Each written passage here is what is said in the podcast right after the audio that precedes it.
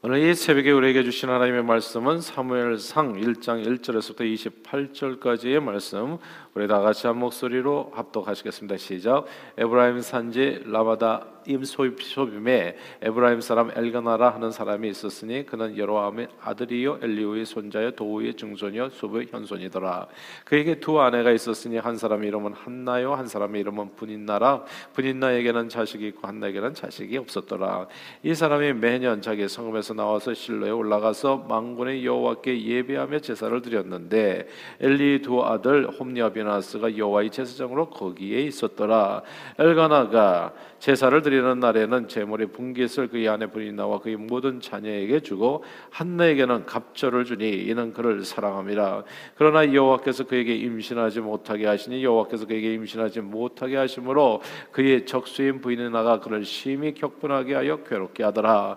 매년 한나가 여호와의 집에 올라갈 때마다 남편이 그같이 하매 부인나가 그를 격분시키므로 그가 울고 먹지 아니하니 그의 남편 엘가나가 그에게 이르되 한나여 어찌하여 울며 어찌하여 먹지 아니하며 아니하며 어찌하여 그대의 마음이 슬프냐? 내가 그대에게 열 아들보다 낫지 아니하냐? 하니라.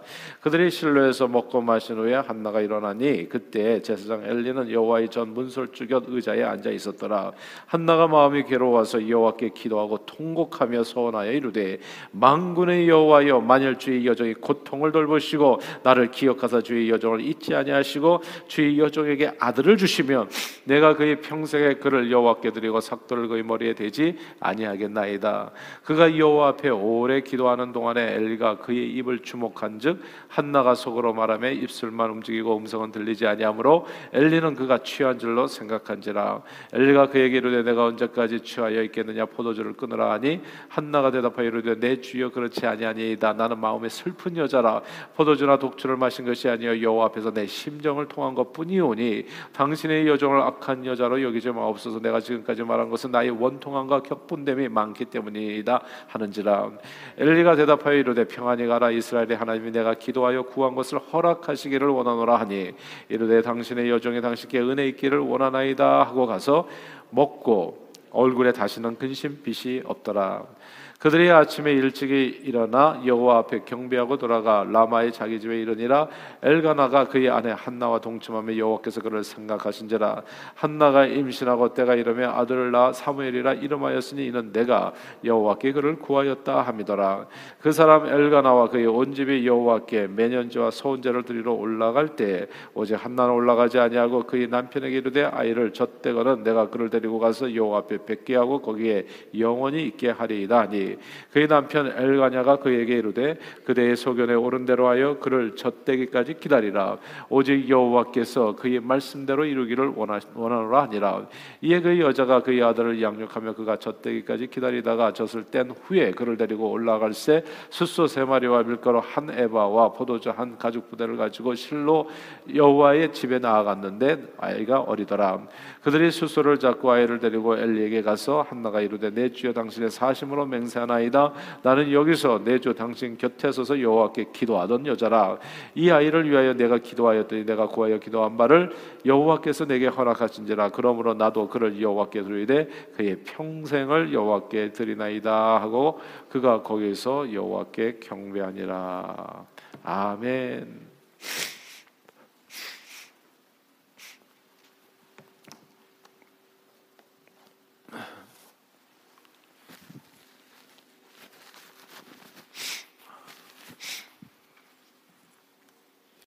인생을 살면서 나름 문제 없는 사람은 하나도 없습니다. 착한 사람은 가난하고 머리가 좋은 사람은 건강에 문제가 있습니다. 잘난 사람은 예수 잘 안 믿고요. 돈이 많으면 자식들이 속을 썩입니다. 미인은 방명이라고 오래 살지 못하는 경우도 많습니다. 살다 보면 누구나 다 아쉬운 부분을 경험하게 됩니다. 오늘 이 새벽에 여러분들에게는 괴로움은 무엇입니까? 아쉬움은 무엇입니까? 삶의 어려움과 도전은 무엇입니까? 건강 문제, 자녀 문제, 사업 문제, 직장 생활의 어려움, 그리고 신앙적인 문제 등등 사람은 언제나 이런저런 삶의 문제들 속에서 살아갑니다.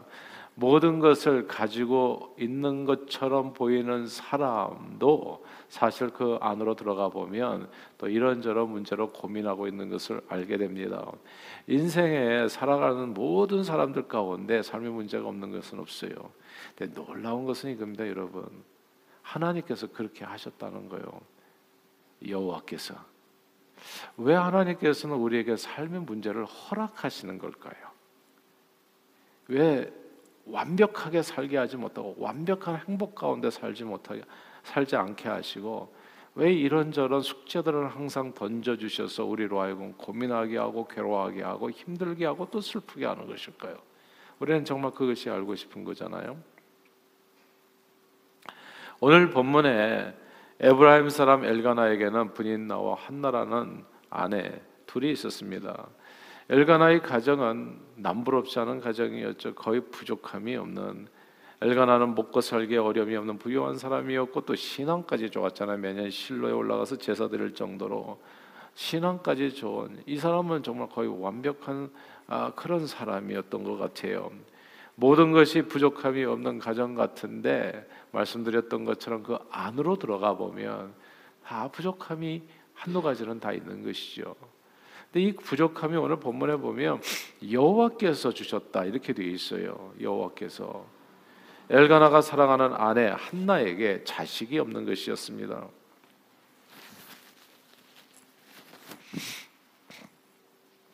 자식이 없었어요. 엘가나는 또 다른 아내 분인나를 통해서 이미 자식을 여럿 가지고 있었기 때문에 조금 아쉬운 점은 있었다고 할지라도 굳이 한나를 통해서 또 다른 자식을 얻어야 된다는 생각은 없었던 것 같아. 이만 하면 되지 않았나? 이제 만족하면서 살아갔었던 거죠. 그러나 한나의 입장은 달랐습니다. 좋은 남편을 만나서 나를 사랑해주는 남자를 만나서 참 행복하기는 한데 그 둘 사이에 자식이 없는 것이 늘 크게 아쉬웠고 때로는 큰 고통이 되기도 했습니다. 구약 시대 경제력이 없는 여성에게 남편뿐만 아니라 자식은 든든한 버팀목이 되는 존재였는데 남편은 또 언제 이렇게 어떤 일을 당할지 모르잖아요. 근데 어린 자식은 또 미래에 내게 노년에 내게 큰 힘이 될 수 있는 존재였거든요. 자식이 없다는 것은 그러므로 그만큼 미래에 대한 불안한 삶을 뜻하기도 했었던 겁니다. 좋은 남편 엘가나는 한나를 분인나보다도 더 사랑했지만 한나에게는 남편의 사랑만으로는 채울 수 없는 아, 그런 이 큰 공간이 있었던 겁니다. 예, 그런 서름과 괴로움이 있었지요. 특히 엘가나의 사랑을 한나에게 빼앗겼다고 생각하는 또 다른 아내 분인나의 시샘으로 이제 한나는 엄청 괴롭힘을 당하고 힘든 삶을 아, 살게 되었던 겁니다. 대부분의 여성들은 결혼하면 누구나 다 임신을 하고 아이를 낳지요. 우리는 임신을 하고 아이를 낳는 게 이게 그냥 너무나 자연스러운 일이라서 너무 많이 나올까봐 우리가 여러 가지 이제 또 조심하는 일들도 있지 않아요. 그런데 남들은 다 그렇게 저절로 되는 일이 너무 많이 나와서 걱정하는 일이 한나에게는 일어나지 않았습니다. 사실 별일이 아니라고 할지라도 남에게 다 있는 것이 내게 없을 때 그 상대적인 박탈감은 생각보다도 훨씬 큰 겁니다. 그리고 그 상대적인 박탈감은 그 당사자에게만 있는 거예요. 이게 남들은 다 신발을 신는데 나만 고무신 신고 있는 거. 아이 뭐 신발이 뭐다 똑같지 뭐 이렇게 말할 수 없는 부분이 있다는 거예요. 남들은 다 하는데 내게 없을 때 남들은 다 대졸인데 나만 중졸이란 말이죠. 아이 그거 뭐 그 하기 그 아무것도 아니다. 대졸 가진 사람은 아무것도 아닐 거예요. 근데 중졸인 사람에는 그게 아무것도 아닌 게 아니에요. 남들은 다 신분 문제가 해결되는데 나만 없다든지 이 영주권이라는 것도 받아보면 아무것도 아닌데 그게 없을 때는 그렇게 괴로운 거예요. 그렇게 슬픈 거예요. 그렇게 힘든 거고. 아예 다른 남들은 말하기 쉬워. 저거 별거 아니다. 사는데 아무 지장 없다. 근데 또 그 당사자는 절대 그게 아닌 겁니다. 무척 이런 일들이 그 사람을 남들 다 가지고 있는데 나만 없는 이런 내용들이 그 당사자를 무척 외롭고 괴롭게 하는 내용이 되어집니다. 하도 괴로워하는 이 한나를 보면서 사람 좋은 남편 엘가나는 이런 말로 이런저런 말로 위로합니다. 내가 그대에게 열 아들보다 더 낫지 않냐? 내가 그렇게 할게. 내가 도와줄게. 내가 그대를 위해서 정말 뭐든지 다 해줄게. 걱정하지 말라고, 괴로워하지 말라고. 내가 전부가 아니냐 이렇게 얘기하지만 이런 어떤 남편의 말로도 한나의 정말 빈 공간을 채울 수는 없었던 거예요. 슬픈 마음이 완전히 해결되지 않은 겁니다. 그때 한나는요 가장 가장 지혜로운 결론을 내립니다. 지혜로운 결정을 합니다. 그건 하나님께 나아가는 겁니다. 사랑하는 여러분 여기서 우리가 한 가지를 정리해야 되는데요. 하나님께서 왜 우리에게 삶의 문제를 허락하시는지 다 완벽한 사람이 없어요. 근데 왜 완벽하게 하지를 않는지 왜 우리에게는 항상 이런저런 문제로 고통을 어, 그 슬픔을 그리고 괴로움을 겪게 하는지 사실 한나의 태를 막으신 것은 하나님이셨어요. 한나가 생각해 보세요. 이 태문맞이 열려 있었다면 뭐 여호와께 나와서 기도를 하겠습니까? 완벽한데 남편은 자기를 사랑해주고 애도 잘 낳았고 그리고 먹고 사는 게 아무 지장도 없고 그러면 그 다음에 사람들은 이런 거예요. 서면 앉고 싶고 앉으면 눕고 싶고 누우면 자고 싶다고. 그래서 영원한 하나님으로부터 멀어지고 잠자는 삶이 되어진다고요. 사실 새벽 기도 오는 것도 가만 보면 예. 그러니까 이게 연세가 드신 분들이 많이 오고 그러니까 삶의 문제를 살다 보니까 이게 해결이 안 돼. 예. 그래서 고통 가운데 기도하다 보니까 어디까지 나왔어요? 새벽에 눈 부비고 여기까지 나오는 거예요. 삶이 완벽하다면 그 사람의 주님을 만날 이유가 뭐가 있겠어요? 건강한 사람에게는 의원이 필요가 없는 거예요. 건강한 사람에게는 그리고 의인에게는 아예 그냥 예수님의 필요가 없는 거예요. 완벽한 사람에게는. 그러니까 저도 보면 항상 실수해, 항상 잘못해요. 근데 그 모든 것을 통해서 내가 주님 앞에 가까이 가는 길이 되어지더라고요. 그래서 우리에게 있는 어떤 어, 어려움이랄지 문제라는 것이 사실 이걸 몰랐을 때는 불평의 조건이 되고 불만이 되고 왜 남들처럼 나는 그러지 않냐. 항상 이렇게 원망하는 일들이 되어졌지만 이게 무엇 때문에 누구 때문이 아니더라고요 보니까. 그 모든 문제가 나의 어려움이 나의 결함이 나의 부족함이 나의 장애가 알고 보니까 주님을 만나는 길이었더라고요. 주님께서 그렇게 우리에게 문제를 주신 겁니다. 삶을 근데 이제 그런 어려움이 있을 때 누구나 다 한나처럼 결정하는 건 아니더라고요. 오늘 이 자리에 나와 계시지 않은 기도하지 않고 또 오늘 하루를 시작하는 수많은 사람들 그 사람들이 문제가 없어서 그렇게 시작하는 건 아닐 거예요. 그렇죠? 문제를 안고 있으면서 기도하지 않은 사람은 셌어요. 예. 그러나 정말 지혜로운 사람은 딴 게 아니에요. 자기 문제를 주님 앞에 내놓는 사람 이게 이게 은혜로운 사람이에요. 신앙생활은 딴 게 아닙니다. 쉬지 않고 기도하는 게 그게 신앙생활이에요. 왜 쉬지 않고 기도해야 되나? 쉬지 않고 기도하지 않으면 살 수가 없어서 그래요. 하나님께서 그렇게 만들어 놨어요. 쉬지 않고 기도하는데도 살 수 있다면 그게 기적이 이상한 거예요, 그게. 근데 그러나 주님은 우리에게 계속 삶의 문제를 마치 밀물 썰물처럼 그렇게 계속 반복하게 해주셔서 주님을 놓치면 살 수 없게 만들어 주신 거예요. 이게 알고 보니까 진짜 하나님께서 주신 놀라운 축복이더라고요. 삶의 무겁게 삶을 무겁게 누르는 인생 문제를 가지고 하나님 앞에 이제 한나는 나오게 됩니다. 이게 가장 위대한 결정이죠. 하나님 앞에 나온 거예요. 그러니까 그 순간에 자기도 모르게 서로의 복 바치는 거죠. 그래서 통곡을 하면서 하나님께 기도를 드립니다. 주님 저희 고통을 돌보시사 나를 기억하여 제게 아들을 주신다면 남들 다 있는 아들인데 나는 없잖아요. 남들 다 있는 건강인데 나는 없잖아요. 남들 다 있는 신분 문제인데 나는 없잖아요. 그 왜 가만히 있냐고요. 그러니까 주님 앞에 나와서 남들 다 있는데 나는 없잖아. 그러니까 통곡하는 거지. 하나님 좀 도와주세요. 예? 남들은 다 예일 대학 뭐 저게 가지고 애들 다 잘 되는데 우리 아들은 어떻게 돼? 우리 딸은 어떻게 되냐고. 남들 다 결혼하는데 우리 애들은 왜 결혼을 못하고 아직까지도 이렇게 헤매고 있냐고. 그러면 통곡이 나와야지 통곡이 당연히. 하나님 이게 뭐냐고 내 인생은. 그래서 주님 앞에 나오는 그 모든 것을 가지고 주여 저희 고통을 돌보시사 나를 기억하여 제게 아들을 주시옵소서. 그러면 평생 그 아들을 주님 앞에 드릴게요. 참으로 간절한 기도를 주님 앞에 올립니다. 그리고 그 기도를 통해서 아들을 얻습니다. 그렇게 얻은 아들이 사무엘이에요. 오늘 본문 사무엘상 1장 20절인데 이게 사무엘 상하를 관통하는 구절입니다. 이 엄청 중요한 구절이거든요. 이걸 꼭 외우십시다. 1장 20절 같이 한번 읽어볼까요? 시작. 한나가 임신하고 때가 이름이 아들을 낳아 사무엘이라 이름하였으니 이는 내가 여호와께 그를 구하였다 함이더라. 아멘. 여기서 사무엘 여호와께 구하였다. 이 구절을 주목해야 됩니다. 사무엘이라고 하는 이름의 뜻이 뭐라고요? 여호와께 구하였다. 여호와께 구하였다. 사무엘 상하가가 그 의미가 뭐냐면 여호와께 구하였다는 겁니다. 저는 저와 여러분의 인생이 우리 삶의 역사가 여호와께 구하는 삶이 되기를 주님 이름으로 축원합니다. 그게 사무엘이에요. 여호와께 구하지 않아도 대부분의 사람들은 문제 없이 살아갑니다. 여호와께 구하지 않아도 건강한 사람 많고요. 여호와께 구하지 않아도 공부 잘하는 아이들 많고 여호와께 구하지 않아도 좋은 직장에 취직하고 여호와께 구하지 않아도 좋은 사람 만나고 여호와께 구하지 않아도 애 잘 낳고 돈 잘 벌고 행복하게 사는 사람 꽤 있습니다. 그래서 사람들은 그냥 기도 안 하고 삽니다.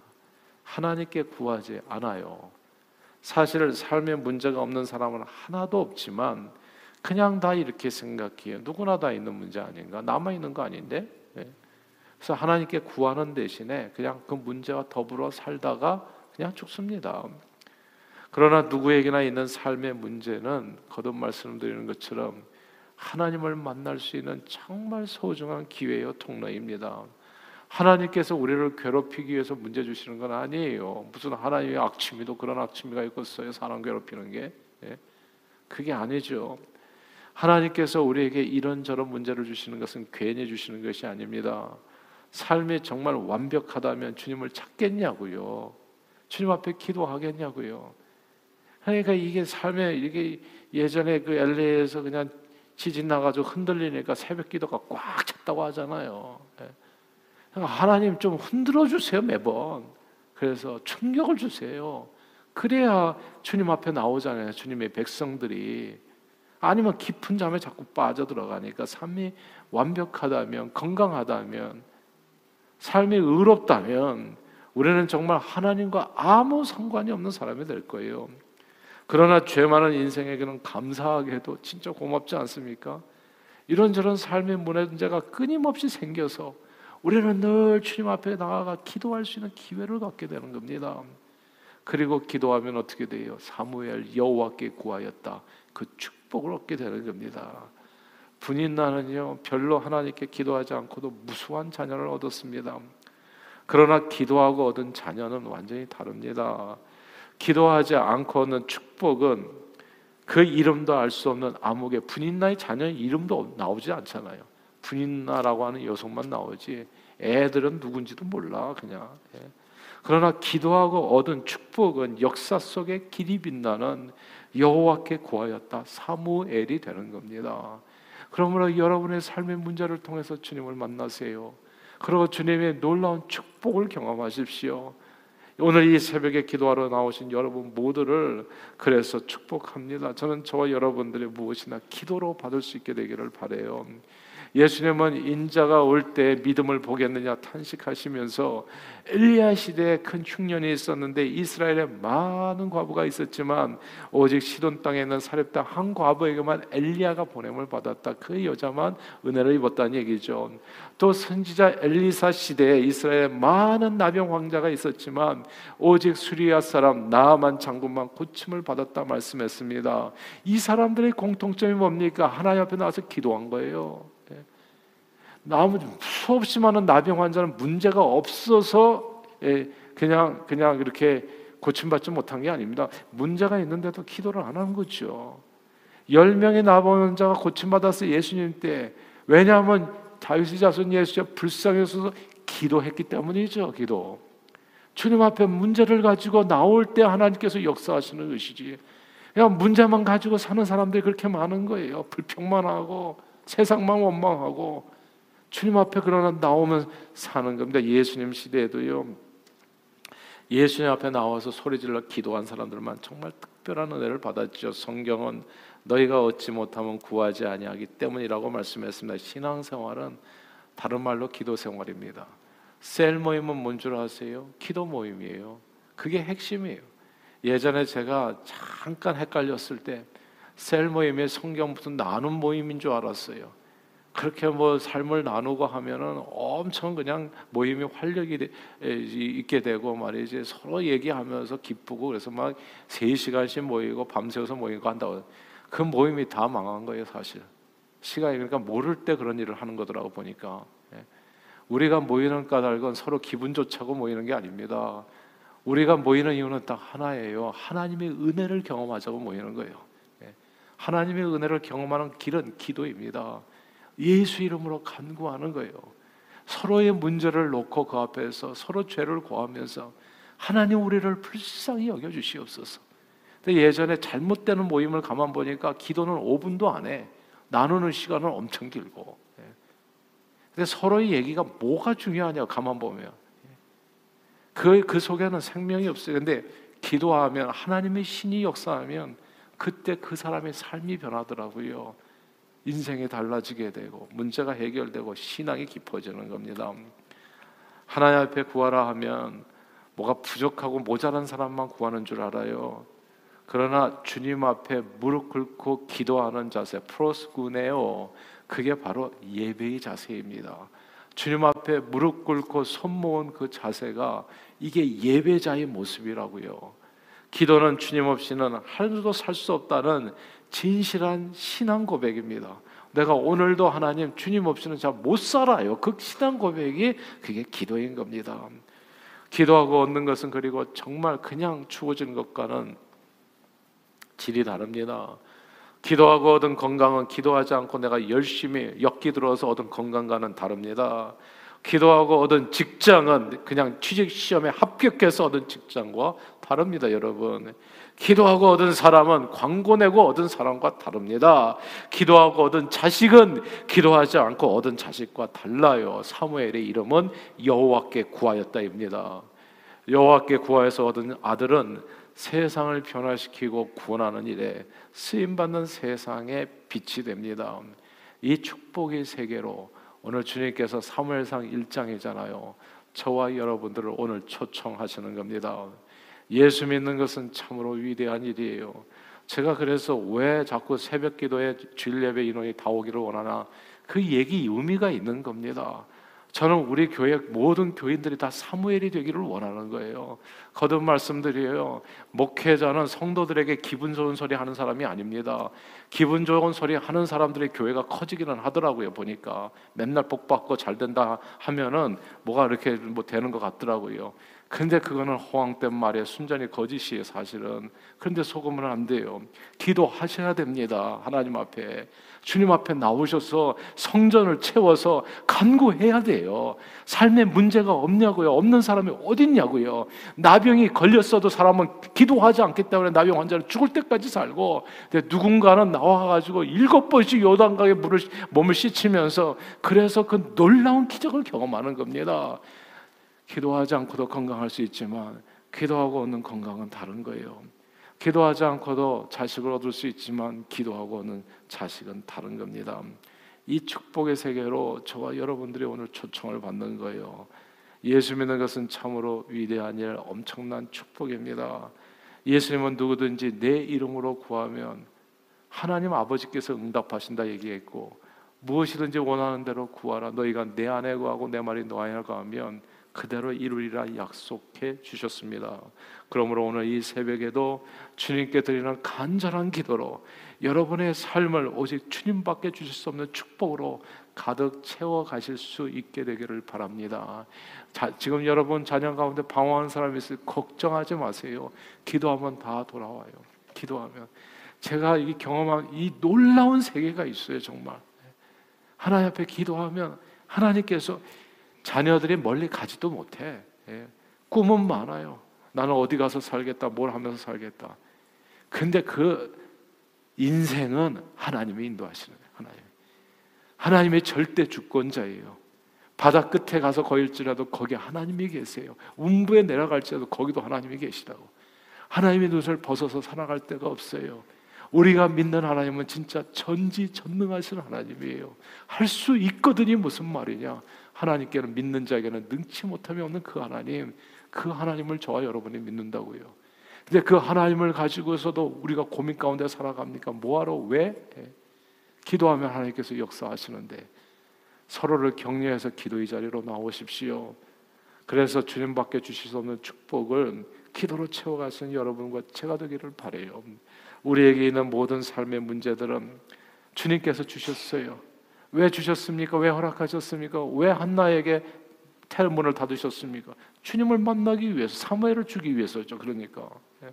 주님을 만나는 통로예요. 그 문제들을 놓고 주님께 기도하여 사무엘 여호와께 구하였다. 이 놀라운 하나님의 사랑과 축복을 경험하고 그 주님을 땅 끝까지 전하는데 존귀하게 쓰임 받는 저와 여러분들이 다 되시기를 주의 이름으로 축원합니다. 기도하겠습니다. 하나님 아버지, 우리에게 이런저런 삶의 문제들을 주시어 오늘 이 새벽에도 어린아이 같은 심정으로 하늘 아버지께 기도하게 해 주심을 감사합니다. 내게 있는 각종 삶의 문제들은 모두 주님을 만나는 통로가 된다는 사실을 깨닫게 해 주셨사오니 쉬지 말고 드리는 기도로 신앙의 깊이를 더하고 주님의 축복을 경험케 해 주시어 사무엘 여호와께 구하였다는 그 믿음으로 하늘 영광을 위해서 존귀하게 쓰임 받는 우리 모두가 되도록 축복해 주옵소서. 예수 그리스도 이름으로 기도합니다. 아멘.